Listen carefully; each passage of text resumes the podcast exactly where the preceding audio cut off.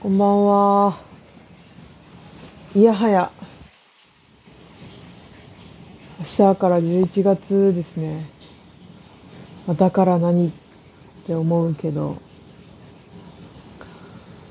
仕事を辞めまして、仕事を辞めたんですよ。10月いっぱい、何もしてなくて。何もしてないっていうか、何もしてないことはない、なくて、仕事をしてないっていうだけ、だけなんだ。仕事をしてないっていうだけなんだよ。すごく忙しくて、仕事してない状態の方が忙しいですよね。趣味とか。図書館でね、本借りてるんですけども、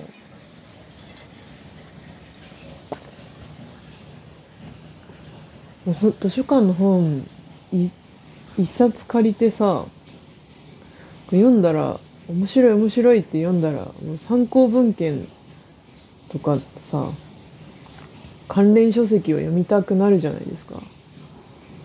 それで、楽しい楽しいって言ってたらもう、どんどん時間が経っていったり、ね、あの、映画を見たりしてますよ、映画館で。昼間にね。昼間の映画館いいですよ、人いなくて。平日の最高、最高裁判所って思ってます。もう、そんな感じで、忙しくてね。食事をもうショートカットしてます。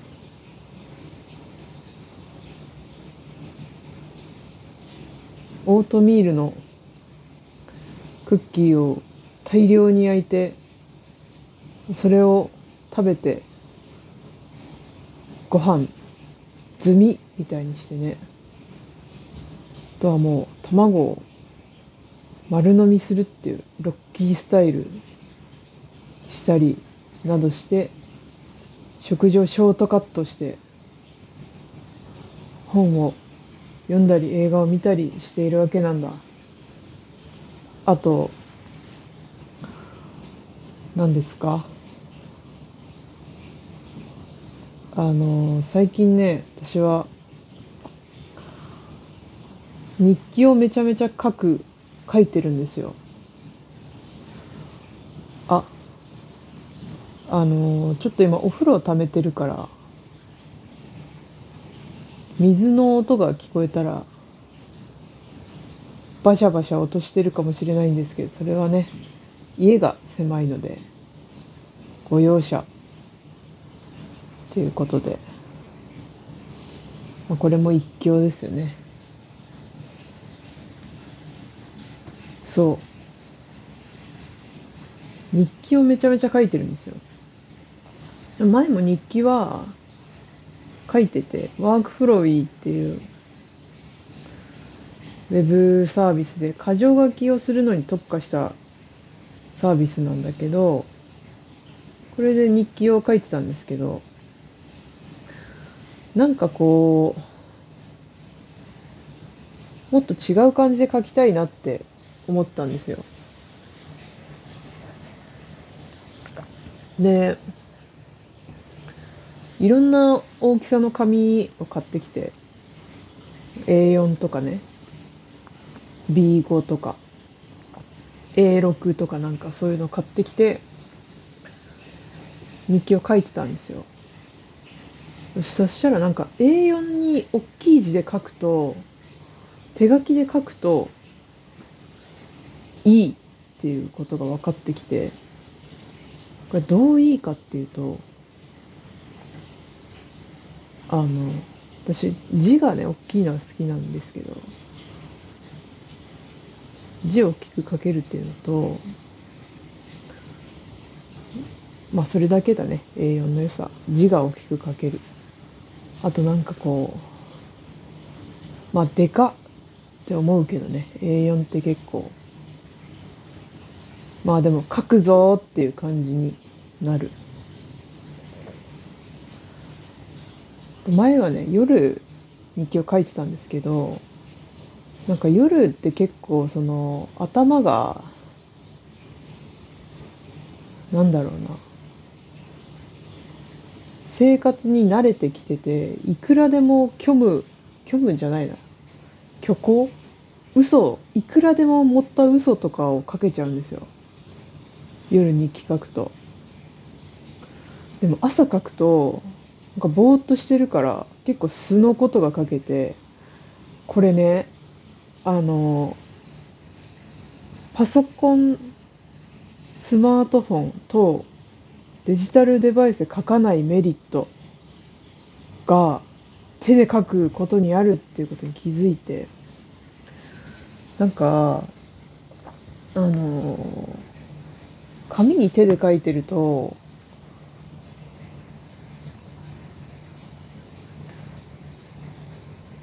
あの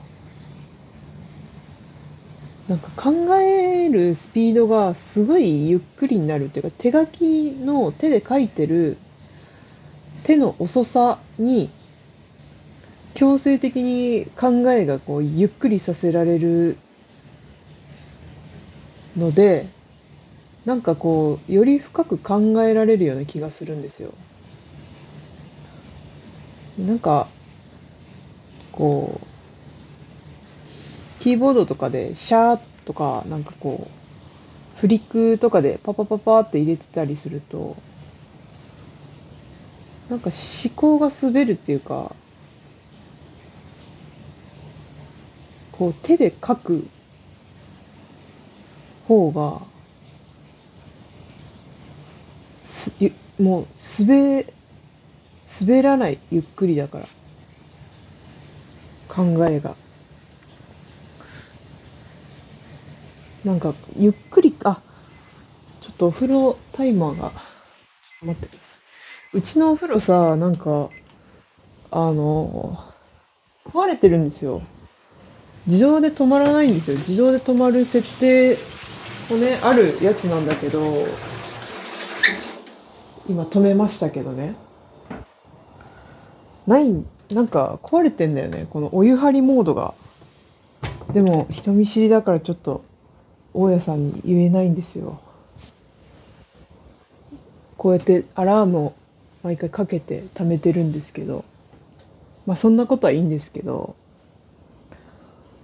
そう。だから紙に書く紙に書くときになんかこう紙に書いてるから漢字を思い出せない時ってあるじゃないですか。ああこれ呆然ってどう書くんだっけ？とか。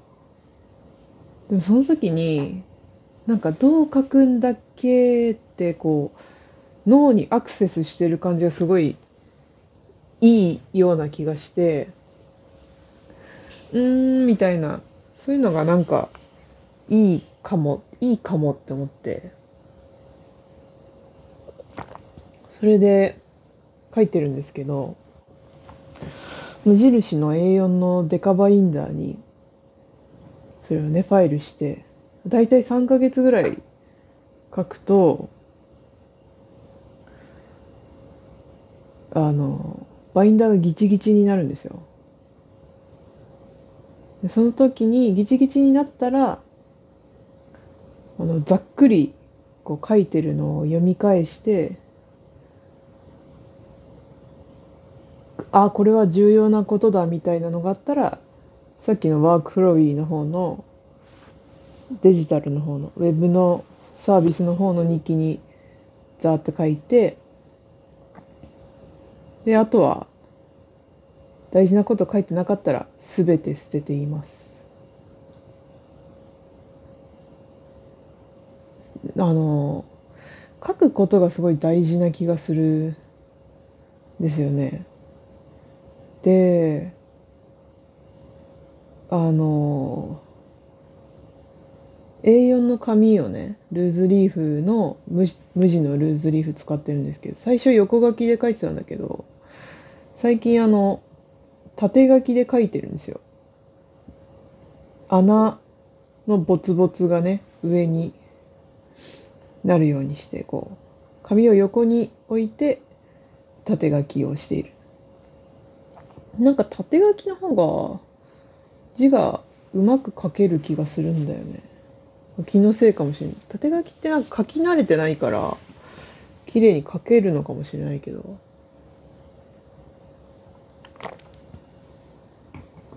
なんか縦書きの方が綺麗に書ける気がすると思って、最近は縦で書いてます。そのは、あの、手書きの日記、ウェブサービス、ワークフロビーの日記、あとはあの、ディスコードに、ツイッターっていうサーバーを作ってね、あの、参加人数1人のツイッターっていうサーバーを作って1人で1日1ツイートぐらいしてます。ツイッター、ツイッターにしか書けないことあるよね。日記にさ、いくら箇条書きといってもこんなにくだらないことは書けないだろうみたいなことはでも、どうしても書きたいっていう、なんかこう、書くの好きなんですよね。それで、一人でツイートしてます。大したことはね、書いてないですけど、前から書いてないんですけどね。ベローチェでベロ出してるとか書いてますけど、これはもう誰にも見せないのでね。でも実際に会った人は見ていいっていう。なので私に会ったらツイッター見せてって言われればツイートお見せすることは可能です。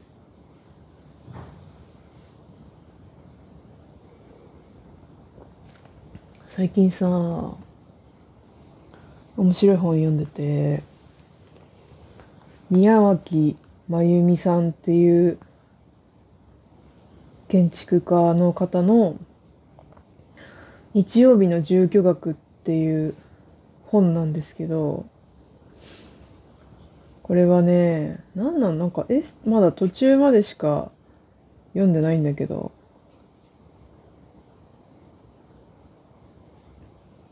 あの、エッセイ的な短文の、あの、集積で、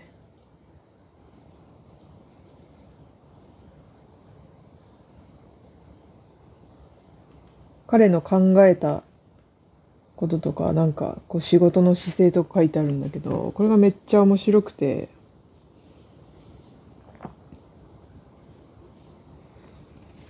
うん。ちょっとね、一部どっか引用したいな。これ14ページ。文庫版の、文庫版の14ページ。要は生活なのであって、住居などというものはその生活の容器として存在しているに過ぎない。だから、新住居学は生活学でなければならず、生活を考えることからしか住居への発想は生まれてこないという僕たちの立場がある。とか書いてあって、これマジでそうですよね。マジでそうですよねって思うことがいっぱい書いてある。まゆみ分かってるねって思う。まゆみはリアルだよ。なあのまあ、なんでこんなこの人をね本読んでるかっていうとなんかこの間会って友達になった人がこのまゆみのねあの旅は続学がいいっていう本が面白いですよっておすすめしてくれたの。だからその旅のエッセイを読んだんだけど、それは、それも面白かったけど、なんかね、なんかの雑誌に連載してるっぽくて、その連載の読者層のおじさん向けに書いてる部分があって、まあ、ややキモい部分があったんだけど、でも総合的にはすごい面白くて、ちょっとこの人はどんな、どんな人なんだって思って、もっと知りたいと思って、まゆみの本を図書館で5冊借りてきました。こういうことができるんだよ。仕事してないと。羨ましいだろう。でも11月からはまた仕事します。辛すぎ。こんなに無職が向いてるのに。こんなに毎日光り輝いてるのに。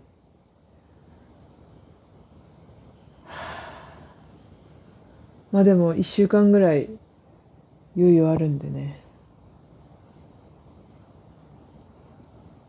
ああ、暗い感じになっちゃった。でも、あと一週間、無職を楽しむぞっっていうことでね。そう。なんか無職でもさ、まあすぐ、どうせ、まあ1ヶ月ちょっと休んで、どうせ働くしと思って、なんかあんまさ、何にも考えてなかったら今日、ぼーっとして、病院で保険証を出したら、この保険証使えませんって言われちゃった。国保切り替えしてなかったわ。うっかりうっかり。そういうお茶目な一面もね、あるということで。ちょっとお風呂冷めちゃうんでお風呂入ってきます。さよなら。